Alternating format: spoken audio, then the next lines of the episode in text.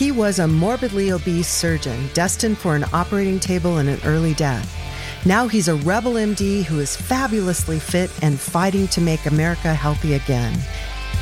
This is Stay Off My Operating Table with Dr. Philip Ovadia.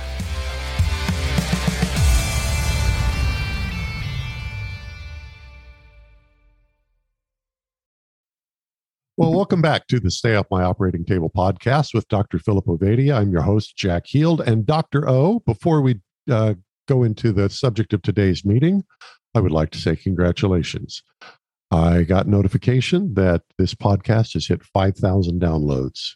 And uh, that's pretty impressive in the short amount of time that uh, that you've been you've been doing this. So yeah, good on you. Thank you. I was very excited to see that. And we're recording this a few days before Thanksgiving. And I just want to say how thankful I am for everyone that has been tuning in, everyone that has been listening, all the great feedback that we've been getting. And I'm just glad that we're able to get useful information in the hands, so to speak, I guess the minds of uh, the audience. And I think today's topic is going to be uh, quite useful information for people to understand. Useful. Uh, you know, that's one of the very best things about the things that you've been teaching me is is this is not all theory. There, it's very um, uh, practical things that I can do, and my wife has has you know as as she's listened to these things as as we do them. She's in actually in the office with me right now uh, she's changed how she eats. So you're making a difference out there. All right, so let's talk about this article that you sent me. This is, uh, uh, I think this was a preprint that you sent me. I, I'm not sure. But the title of the article is How to Survive the Medical Misinformation Mess. Uh, and it's a, a re- I guess, a, a research report by uh, the main main researcher was John uh, Ioannidis, which is I, I, guess fairly well known in in your world. So Ioannidis, Stuart, Brownlee, and Strite: How to Survive the Medical Misinformation Mess. I read the whole thing and I was I was horrified. I'm a layman. I would like you to set this thing up for our audience and then let's go through it. Um, sure thing. And uh, so the copy I had sent you was the uh, preprint, but uh, it's important to point out that this was published and peer reviewed. Um, this article, as you said, entitled How to Survive the Medical Misinformation Mess, uh, was published in the European Journal of Clinical Investigation in November of 2017. And I think as we go through the discussion, people should keep this in mind that this was published in 2017, uh, you know, before um, the current medical misinformation mess that we find ourselves in. Um, but uh, Professor Ioannidis, uh, you know, has been on the forefront of this topic. And I think, uh, you know, as I said, this paper is very timely for us to be discussing uh, today. So, you yeah, know, to, absolutely. Yeah. But, give, real quick, let, let me just give the headlines and then you're the, you're the expert. So um, perfect. let's, let's, let's do that first.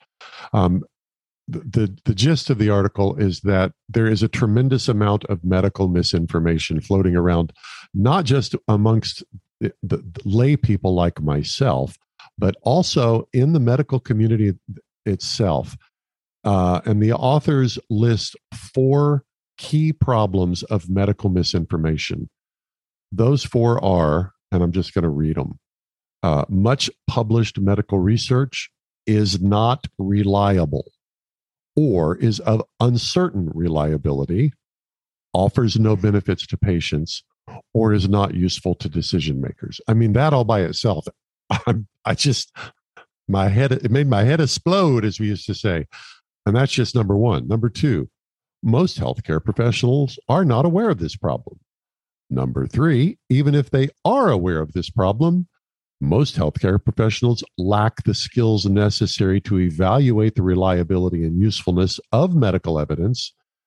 That was an eye opener. And number four, patients and families frequently lack relevant, accurate medical evidence and skilled guidance at the time of medical decision making. Wow. This feels like it should be like a 12 part documentary, but we're, we're just going to do at least one podcast here. Open it up for us, Dr. O. Number one, much medical research is not reliable or is of uncertain reliability, offers no benefit to patients, or is not useful to decision makers. Yeah. So, um, you know, to fill in a little bit of the context here, you know, to I, I want people to understand the challenge that faces physicians these days. Um, you know, every physician goes through their education, goes through medical school and their training. And, and one of the common quips, you know, that uh, you hear oftentimes as you're going through medical school is that half of the information that you learn in medical school is going to be proven wrong by the time you retire. We just don't know which half. And, you know, every doctor wants to stay up to date on the latest, you know, developments on, you know, the best way to treat their patients. Um, but they're faced with a kind of overwhelming problem. And, you know, in the beginning part of this paper, they kind of outline that problem.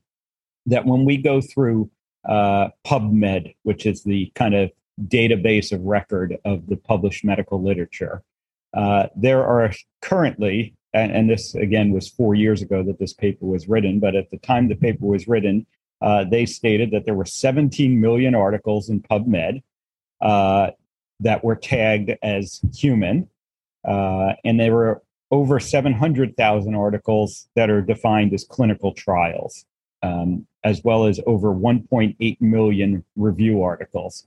So, you know, obviously, no physician can keep up with you know that volume of literature. And the problem uh, that, you know, problem number one that uh, they outline in this paper is that much of that medical literature is not reliable. And, you know, I have seen statistics uh, that show that anywhere uh, between, you know, 20 and 50% of uh, medical recommendations uh, is inappropriate, or medical services, I should say, that are delivered in the United States can be inappropriate at times and may even harm patients. Hmm. And, you know, they talk about in this paper how when researchers have gone through to sort of grade studies and determine, you know, what studies actually meet the criteria for being, you know, good medical evidence. Uh, as few as 5% of them, so as few as 5% of the published studies that doctors are relying on to you know help guide their treatment as few as 5% of them are actually good studies. And good lord. that is a big problem for you know us as practicing physicians um, because honestly most of most physicians don't have the time or you know as we'll talk about later as we go through this paper don't have the skills to properly determine what studies are useful and what studies are not. So this this is essentially a study of studies. And the first the first conclusion they came up with came to at least the first one they, they highlight here is that 95 out of 100 of these studies are are deeply flawed. Is uh, uh, is that did i read that right? That's yes. what i took away from it. Yes that's exactly right you know so less than one out of every 20 papers that a physician you know ends up looking at is going to be actually a you know good quality study that should impact how they take care of their patients so i mean this honestly this problem is the way they describe this problem is so uh, it was distressing to me Yeah, it's. I, I, I, I'm, I'm, I was, I really been looking forward to talking to you about this since you sent it to me. But I, I'm just, I'm, frankly, I'm lost. I, I'm, I'm so. I mean, I knew things were. I, I, I knew things weren't great, but this is this makes a case that uh, I don't want to overstate it. Uh, you're you're on the inside. Tell me what you, what the view from the inside is, um, as it relates to this. Uh, five percent of studies they they they said five percent are what's the wording that they used? Uh, fewer than fewer than five percent passed a validity screening for an evidence based journal. What does that mean? Help help me out. Yeah. So what they did in the study that you know this paper is referencing is uh, basically they had eight criteria that they felt were important to judge whether a a piece of clinical research um, was you know useful was going to be useful and uh, real quickly you know those eight problems they say were that uh, first of all, it requires the existence of a real problem to address. That is then placed in the proper context. That there's sufficient information from the, the research. Um, the research should be patient centered. It should be pragmatic. It should provide reasonable value for money. It should not be futile, and that the research should be transparent. So, you know, someone listening to that, I think certainly, you know, myself as a physician uh, would say those seem like pretty good criteria for, you know, what I should then translate into the care of my patients.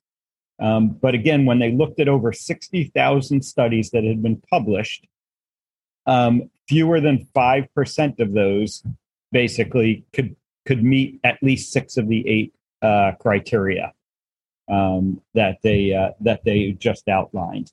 So basically, you know, again, one out of 20 studies is actually going to be useful. But these all all 20 end up getting published. And you know, as as a physician who's trying to stay up to date and he's flipping through his, you know, he's reading his journals every month, um, which, you know, is a very time consuming effort.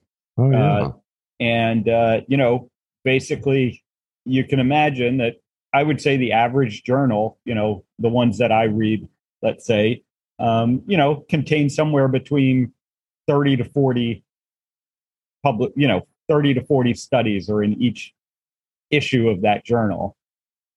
And not all of them are going to be, you know, clinical research, but, you know, there, the chances are in each journal that I go through, there may be one actual useful you know high quality study.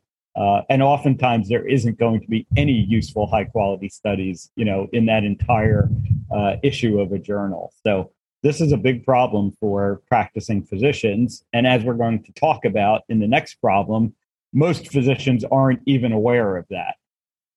They assume that because that study made it into the journal it's been properly vetted by the author by the editors of the journal right. so that it is a high quality study and we should pay attention to it. But as we're going to discuss as we move along that oftentimes is not the case. Well you know this may be a little bit of inside baseball here but but maybe not. As as an outsider as just a layperson who's a consumer of medical services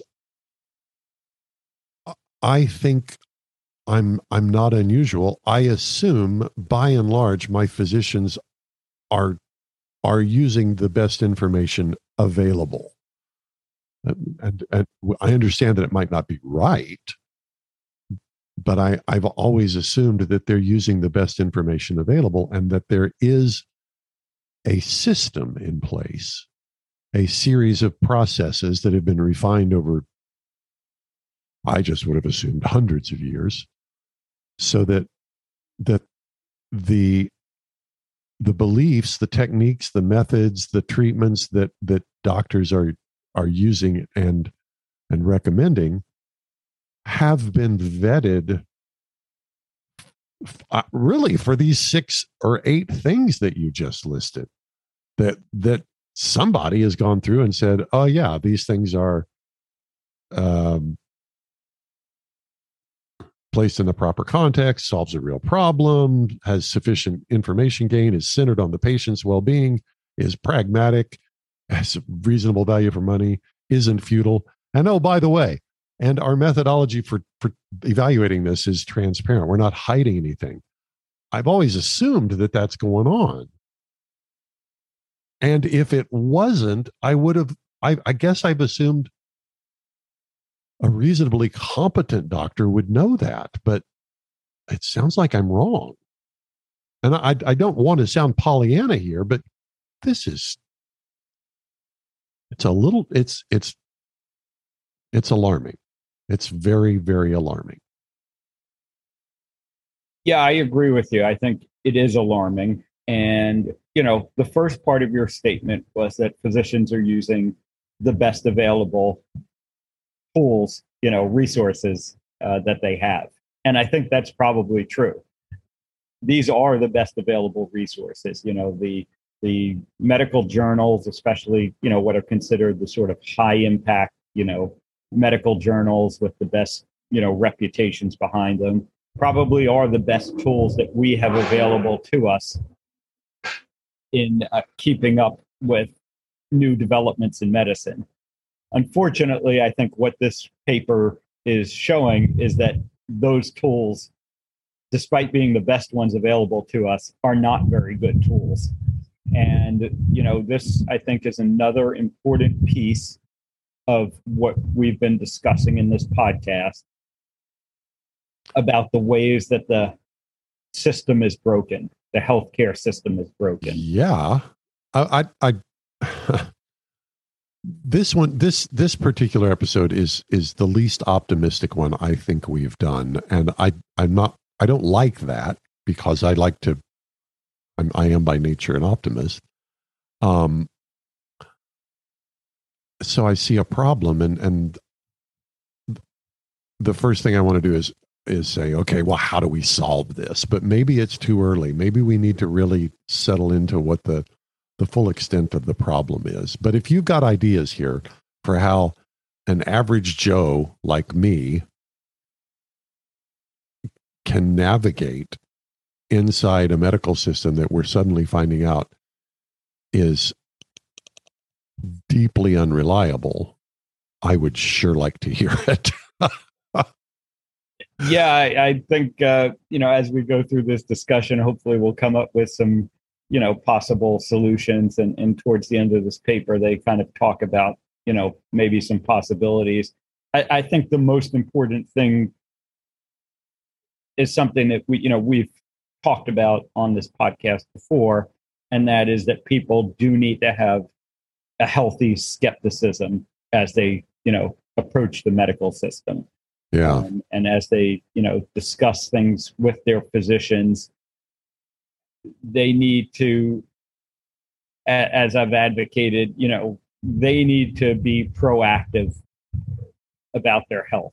Yeah. They need to be proactive about you know talking to their physicians about the kind of data that's behind the you know whatever treatment it might be that their physician is is advocating for them. And know, uh, that reminds me of of all these these ads on TV from the pharmaceutical companies where they will usually say talk to your doctor blah blah blah blah blah. And with the implication being that your doctor is going to be an expert. And and what i'm what i'm seeing reported here is not only is your doctor not an expert, which is bad enough, your doctor probably doesn't know he's not an expert. He thinks he's got good information. And in fact, the information he's got is probably at, at best of very low quality and quite possibly wrong. Oh, okay. Problem I, two. Yep. Oh, I go think ahead. that lead. I was going to say I think that leads us into problem two very well. Problem two most healthcare professionals are not aware of this problem of low value publications, low quality publications. Why? I mean, obviously, time, but that's not new. You know, for as long as we've had human beings, we've had 168 hours a week. So, what's the deal?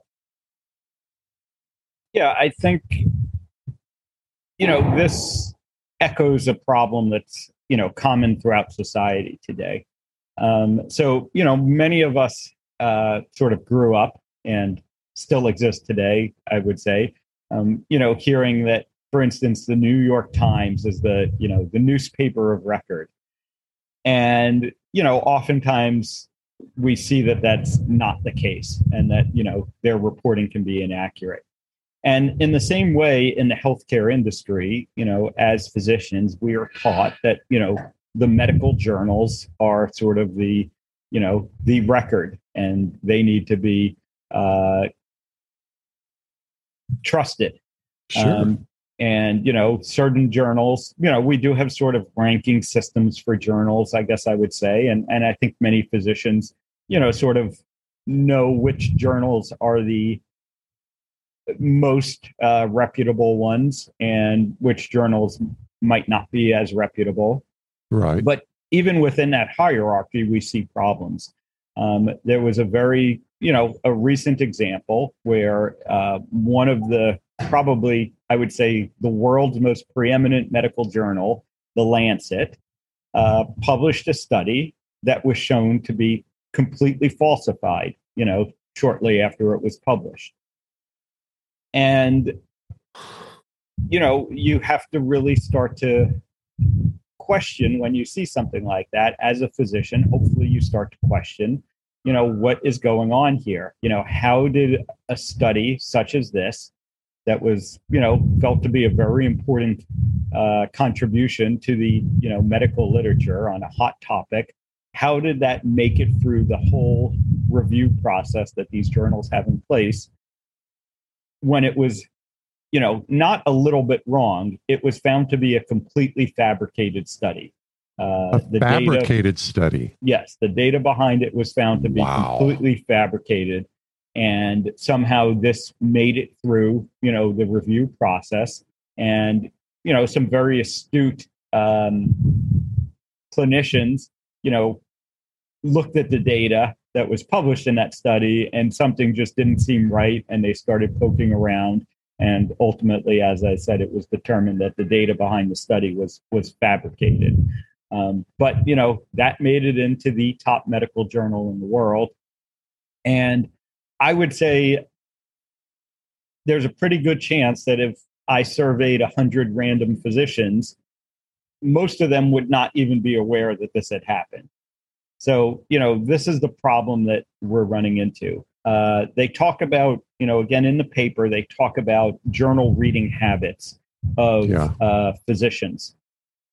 And importantly, you know, the study that they reference looked at physicians who had kind of gone through an extra training program. Uh, it's called the Robert Wood Johnson clinical scholars program. So these are physicians who, you know, had gone above and beyond just their usual medical school and, and training to really, you know, understand how to interpret the medical literature. And in that study, most of the physicians admitted that they usually didn't read, you know, the full article. Uh, they, they oftentimes will rely on just the abstract of the articles as they're going through things, and that they relied on the editors of the journals to assure, you know, the study quality. And as we talked about, you know, in the last section, uh, that trust in the editors of the journal is probably, you know, misplaced. Wow. Okay, so I remember back when I was a programmer, um, uh, I subscribed to a journal that was specifically for folks who who used the particular tool that I used. And I eagerly looked forward to that because it would typically almost every issue would have a problem that I had run into and a solution. And you know, the cool thing about about programming, about working with a computer, if somebody says, uh, "Here's a problem and here's a solution," you can do it yourself, and you can see yourself. Yes, this solution resolved that particular problem. So, so getting those those journals was it was a big deal to me, and and and I generally read every word of every article that had any interest to me whatsoever. Um, but these were not huge journals. They would have six, maybe eight articles per journal per month. Um, I've just always assumed that doctors do the same thing. As a programmer, I couldn't just read the summary, the, what would what would be the abstract because that wouldn't give me enough information. I couldn't actually go and prove it myself. And yet, this study says that's not how most of these well trained uh, physicians read. Okay. I'm it's too early in the morning for me to be this this wound up. Um, I was I was looking at something that you highlighted in this in this article you sent to me here under problem two. It said uh, nearly half of the abstracts of randomized controlled trials contained biased reporting of study results implying benefit when there was no significant no statistically significant difference in the primary endpoint between study arms. Would you would you explain that in, in English?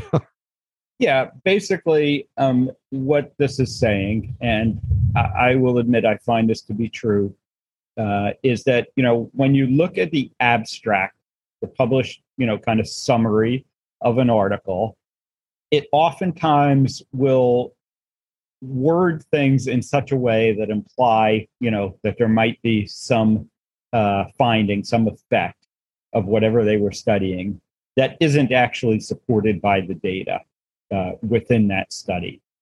And, you know, this again is something I, I oftentimes will see as I'm going through the medical literature around nutrition or around uh, heart disease and, and some of the you know interventions around heart disease where you know the paper just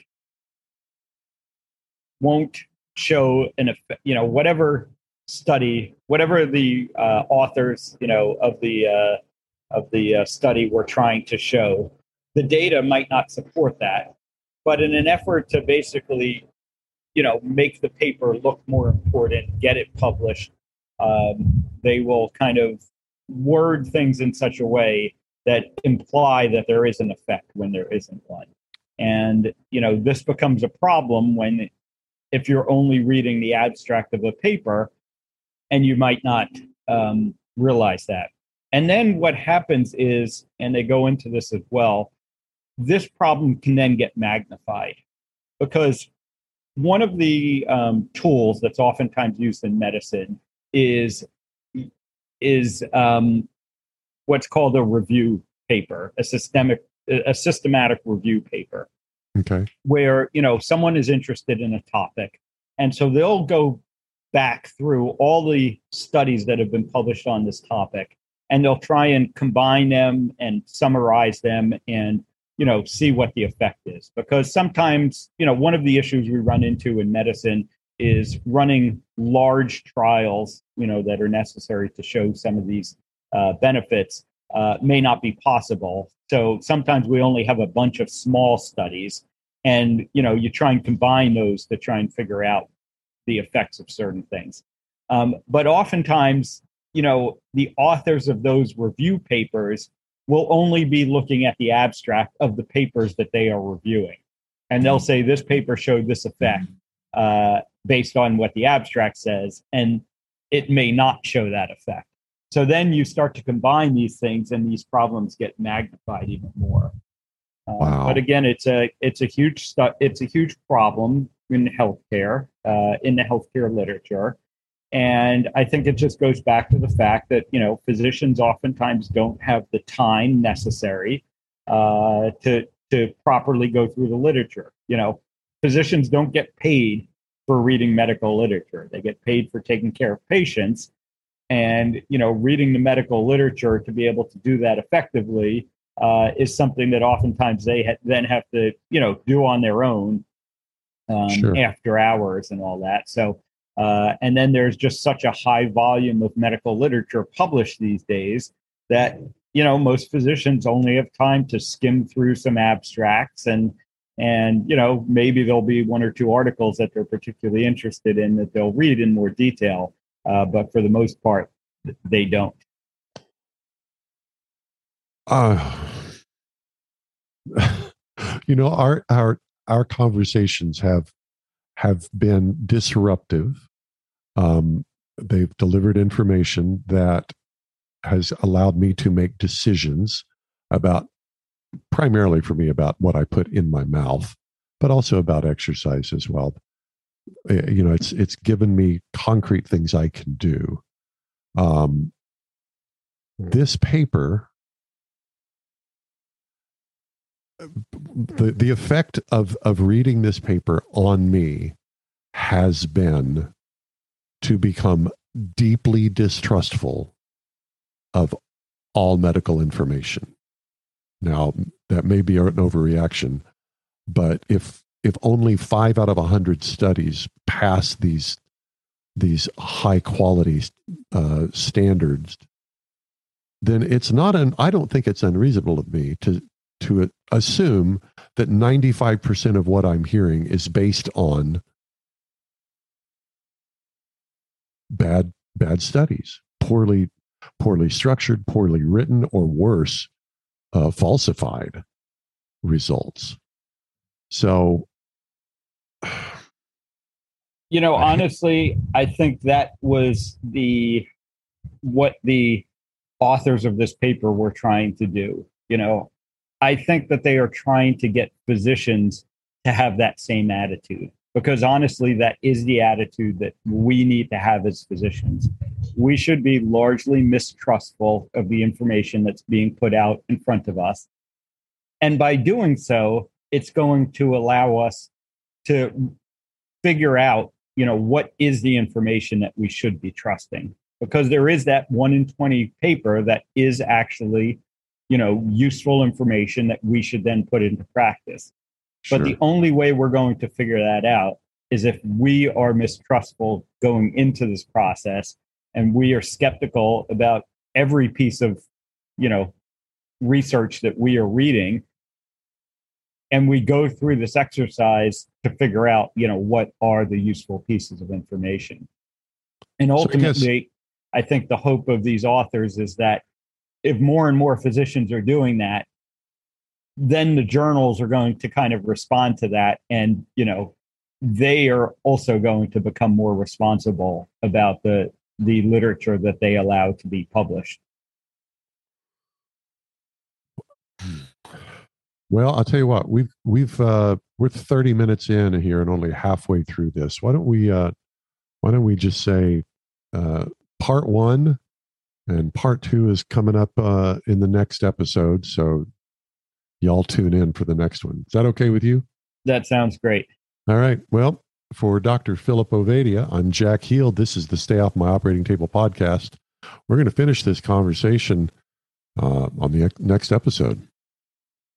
Chances are you wouldn't be listening to this podcast if you didn't need to change your life and get healthier. So take action right now. Book a call with Dr. Ovadia's team. One small step in the right direction is all it takes to get started contact us at ifixhearts.com slash talk. That's ifixhearts.com slash talk.